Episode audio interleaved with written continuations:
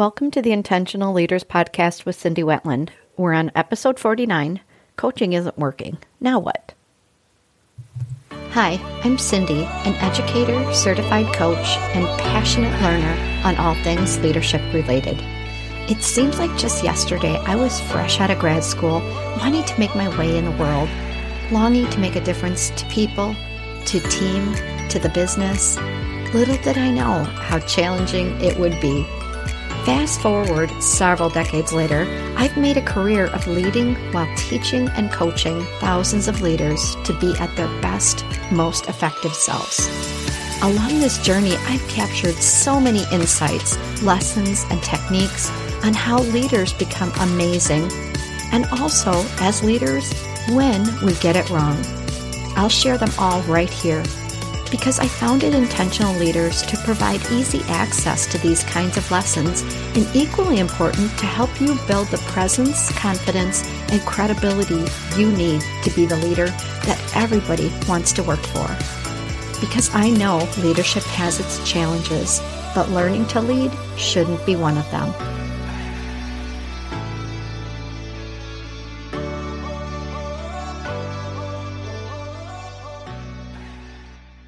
Episodes, we've of course been exploring coaching and all kinds of dimensions. And let's say you have embraced this concept, dusted off your coaching cape, you got it on solidly, you know what it is, how to do it, you're avoiding the pitfalls, and you are a focused machine. But it's not working. What the heck?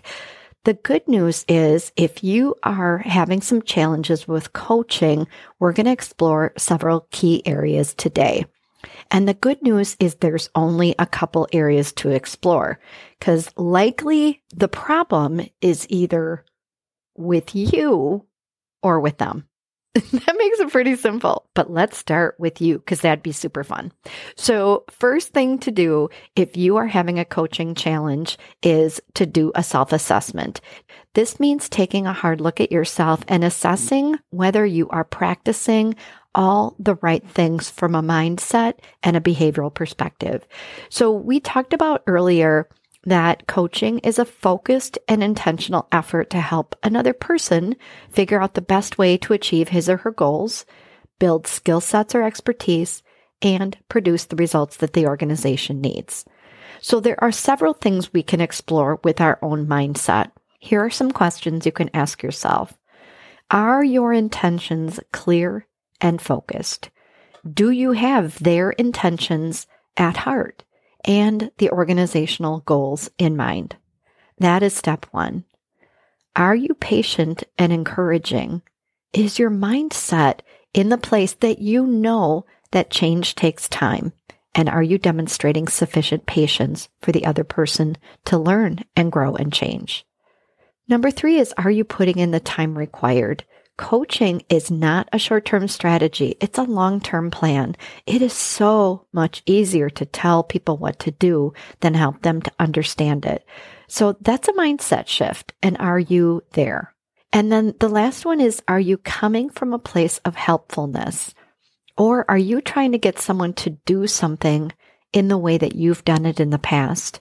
You believe that you are somehow right and what they're doing is somehow wrong.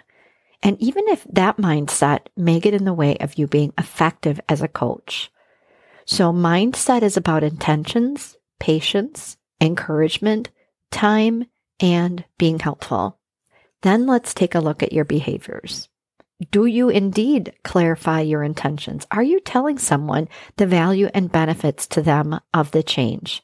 Are you using the right approach? In one of my recent episodes, I gave you a framework for having a good coaching discussion.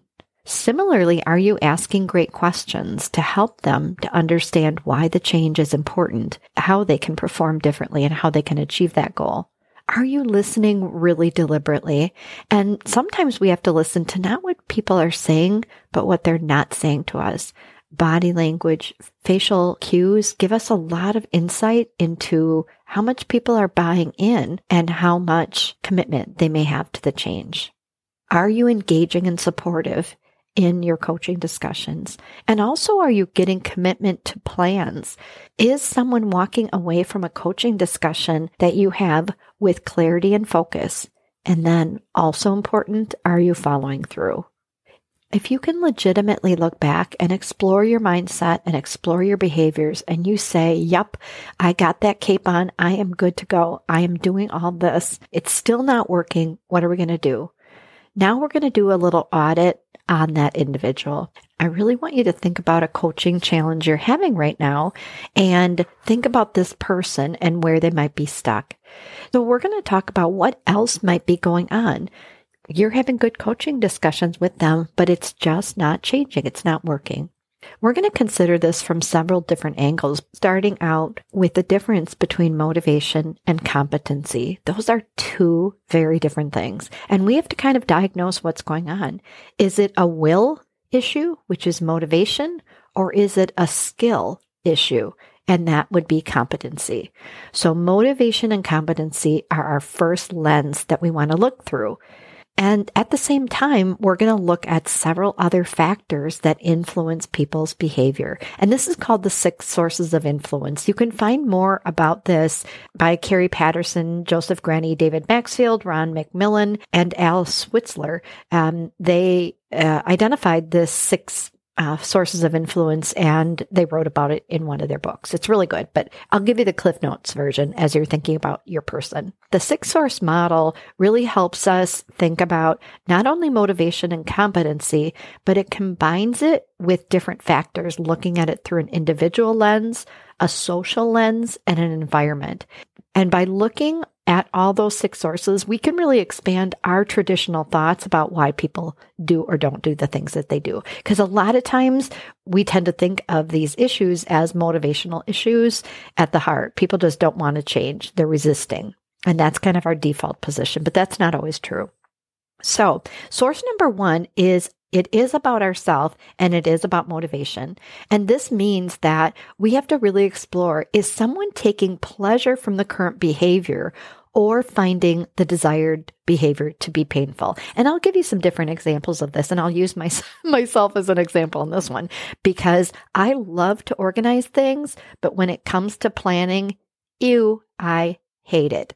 For all of you who've worked with me before, um, I tend to plan uh, or not do a lot of planning and I do a lot of things last minute. Um, I wait till last moment. I get it done for the most part, um, but it's a mad rush at the end. And part of that's like an adrenaline rush. And part of it is because I'm always biting off too much uh, to chew. But if I had to actually plan things out and organize like, ooh, this is due in a week. And so I'm going to do a little bit every day. I'd be like going crazy trying to plan. That is not fun to me. So I don't get pleasure in that. I get pleasure at doing things last minute. That's the adrenaline rush. Um, but that is the first source of influence. The second one also about the self, but it is about enabling. This is more about competency. Does that person lack the knowledge or ability to actually perform the required task? Or do they feel more capable performing a different task? These first two are really at the heart of coaching. We should be exploring someone's motivation to do something and also their competency to do it. But that's sometimes challenging. And I'll use myself as an example of this marketing marketing my business, it's a big ew to me. And it's a big ew, like, yuck, I don't want to do it because I don't know how. And well, that's not true. I tell myself that, but I've actually invested a crap ton of time, money, and energy this year trying to learn marketing. And I will learn it, but it's definitely influenced the speed at which I've been able to move.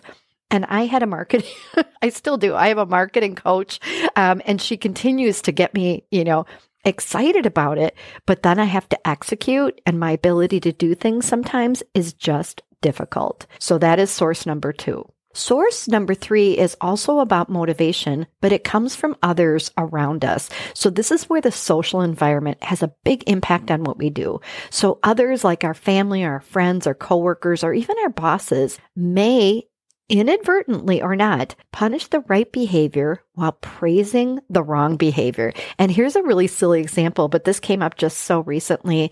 Spending time with my parents, my dad would always say things to us like, why aren't you at work? Why aren't you working?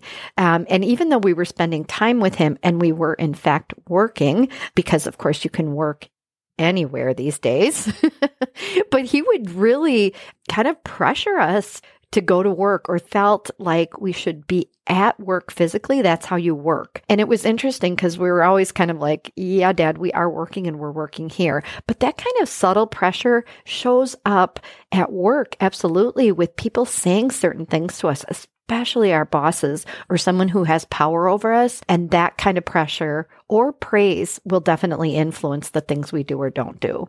Source number four is also about our social environment, but it is about not the motivation piece, it's about enabling. Do others make it hard or challenging to do the right behavior? While making it easy to do the wrong behavior. I did a training class last week and they were talking about the peer pressure at work to not be able to say no to new assignments.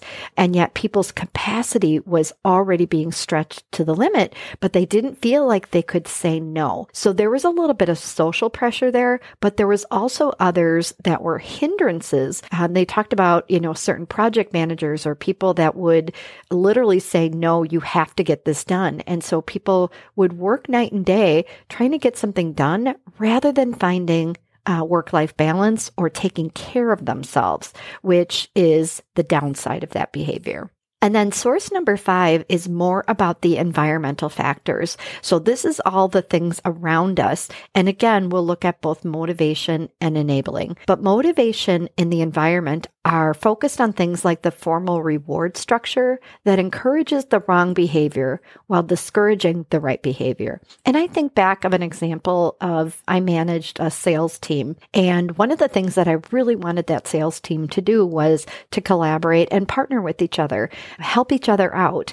However, the reward structure for them was very much focused on their individual goals. So it was a constant challenge to try to coach people to do something in which they weren't rewarded. And in fact, they were uh, punished financially for doing that. And then the last one, source six, is also about the environmental factors, but it is about enabling people to do the right thing. So the environment or the structure or policies, procedures, rules, all the things that make it either challenging or um, impossible to do the right behavior while making it easy to do the wrong behavior. The example of as companies go to this hybrid work environment, this has been really interesting to watch because some in some companies offer a hybrid work environment and then make it so easy for people to get the equipment they need, the support they need, the communication, everything is in place to make that a good decision. Other companies said, sure, you can work at home, but we're not going to provide you technology or resources or help. And I've seen this with um, someone in my family that, yeah, they can work hybrid and they can work at home, but you have to buy your own equipment. You are your own IT help. If any issues come about where you can't get connected, that's all on you. And then if you are disconnected, you have to take vacation time for that. It's, it's very inflexible. So on one hand, there has been some research that suggests that people are actually more efficient and effective at home in this particular case, but the environment is putting all kinds of punishments in place to actually do that and making it really difficult. All right. So at the beginning of this episode, we talked about coaching challenges, and there are a lot of them. I've been coaching for decades, and you're going to run into challenges. And I think the first thing to do is just not freak out and know that it's okay. Coaching is challenging. People and behavior and human behavior in particular is incredibly challenging. So, two things we can do is one, you really have to do a very honest self assessment of your own mindset and behaviors. Really come clean and really explore are you doing the right things in the right way? And then, secondly, do a motivation and competency audit on the other person. Rather than just making assumptions of why they're doing or not doing something that you want them to do, really explore these six sources. And again, knowing that it is about motivation, and we can look at motivation through an individual lens, a social lens, or an environmental lens. And then the same with competency. We can look at competency through an individual lens, through the social environment, and through the environmental factors. All six of those could have an impact on people changing or not. And you know what? Sometimes it's more than one. I had an example of a leader in a class last week, and he identified that all six of those influences actually were affecting that person changing. At least he had a game plan with how to tackle this and how to have a better discussion about creating the change. So that's what I have for you today. And just know that when you face one of these struggles, it is an opportunity to step back and coach yourself. And that's really what you're doing. And that's what this episode is all about is coaching your own mind to be successful for the people that you're working with. And when you can do that with clarity, focus, you are going to make that change and you are going to overcome those challenges. Well, I hope you got some good tips, techniques, or insights around coaching in this four part coaching series. Join me next time because we're going to talk about the power of self awareness and how to use assessments to increase self awareness and effectiveness.